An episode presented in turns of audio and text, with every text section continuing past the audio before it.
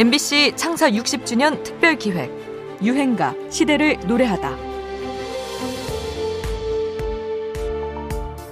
이 노래를 이제 극장에서 부산극장에서 부르면 막 울고 그냥 그 좀 높이 한 일 미터 반쯤 되는 무대를 막 올라오셔요, 할머니가, 어, 아주머니들이. 그래서 막 울고 뭐 막 대단했습니다. 그래서 그때 뭐 참 기분이 좋다는 것보다 참 가슴 아프게 노래를 했죠. 정말 슬픈 노래니까. 그래서 그걸 제가 한번 해볼까요? 눈보라가 비날리는 바람 참 흥남. 현장의 관객 모두가 눈물을 흘리며 들었다는 노래, 현인의 굳세어라 금순아입니다. 이 노래 가사에는 흥남부두, 일사후퇴의 일사, 국제시장, 영도다리 같은 구체적인 시대 배경이 연이어 등장하는데요. 마치 한국전쟁 당시를 요약해놓은 것 같은 가사지요. 지금 중공군들이 흥남 들어왔다. 어떡하냐. 모두 조심. 똑똑히 차려라. 박수님 내려오라. 영화 국제시장의 한 장면입니다. 노래의 중요한 배경이 된 흥남 초수는 한국전쟁이 한창이던 천구백오십 년 십이월 북진하던 한국군과 미군이 북한군과 중공군의 강력한 반격에 밀려서 피란민과 함께 함경남도 흥남항에서 선박으로 철수한 작전을 일컫습니다. 이때 활약한 배 메르디스 빅토리호는 미군과 계약을 하고 투입된 민간 화물 선박이었다고 합니다. 원래 육십 명가량을 태울 수 있는 배였죠. 이들에게 피란민을 구할 의무는 없었지만 통역사였던 현봉아 박사가 선장을 설득한 끝에 군사 화물을 다 버리고 피란민 만 사천여 명을 태웁니다.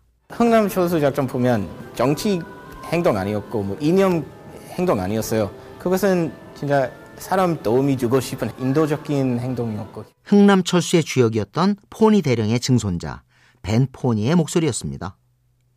전쟁통이라 어뢰가 많은 위험천만한 바다를 항해해 십이월 이십오일 무사히 목적지에 도착한 이 작전은 크리스마스의 기적으로도 불리는데요.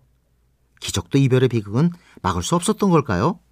흥남철수 씨 여동생 금순이를 잃고 홀로 부산으로 피란을 가 국제시장에서 장사를 하며 다시 만날 날을 그리는 이 유행가는 수많은 피란민의 애환을 위로하며 공전의 히트를 기록합니다. 박시춘의 곡조와 강사랑의 가사 그리고 현인의 창법이 조화롭게 잘 어우러져 음률로 쓴 시, 곡조로 해석한 문학이란 평가도 받는 유행가죠. 현인입니다. 굳세어라 금순아.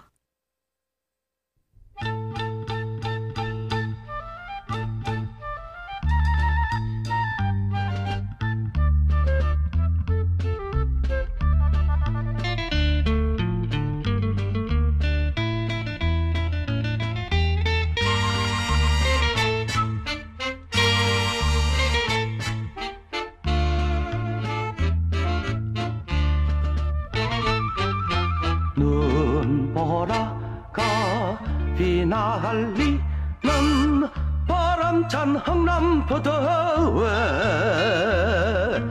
목을 놓아 불러보았다. 좌절을 보았다. 금순아 어디로 가고 길을 잃고 헤매였더냐.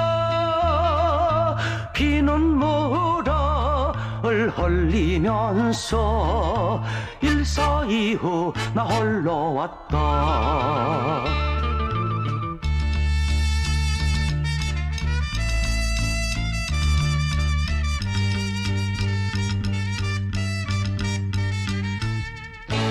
엠비씨 창사 육십 주년 특별기획 유행가 시대를 노래하다. 지금까지 음악평론가 임진모였습니다.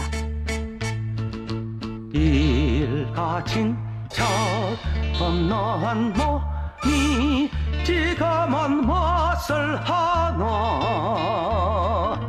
이 내 몸은 국제시장 장사치기다.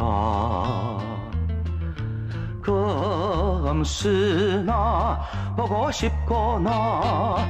고향 봄도 그리워진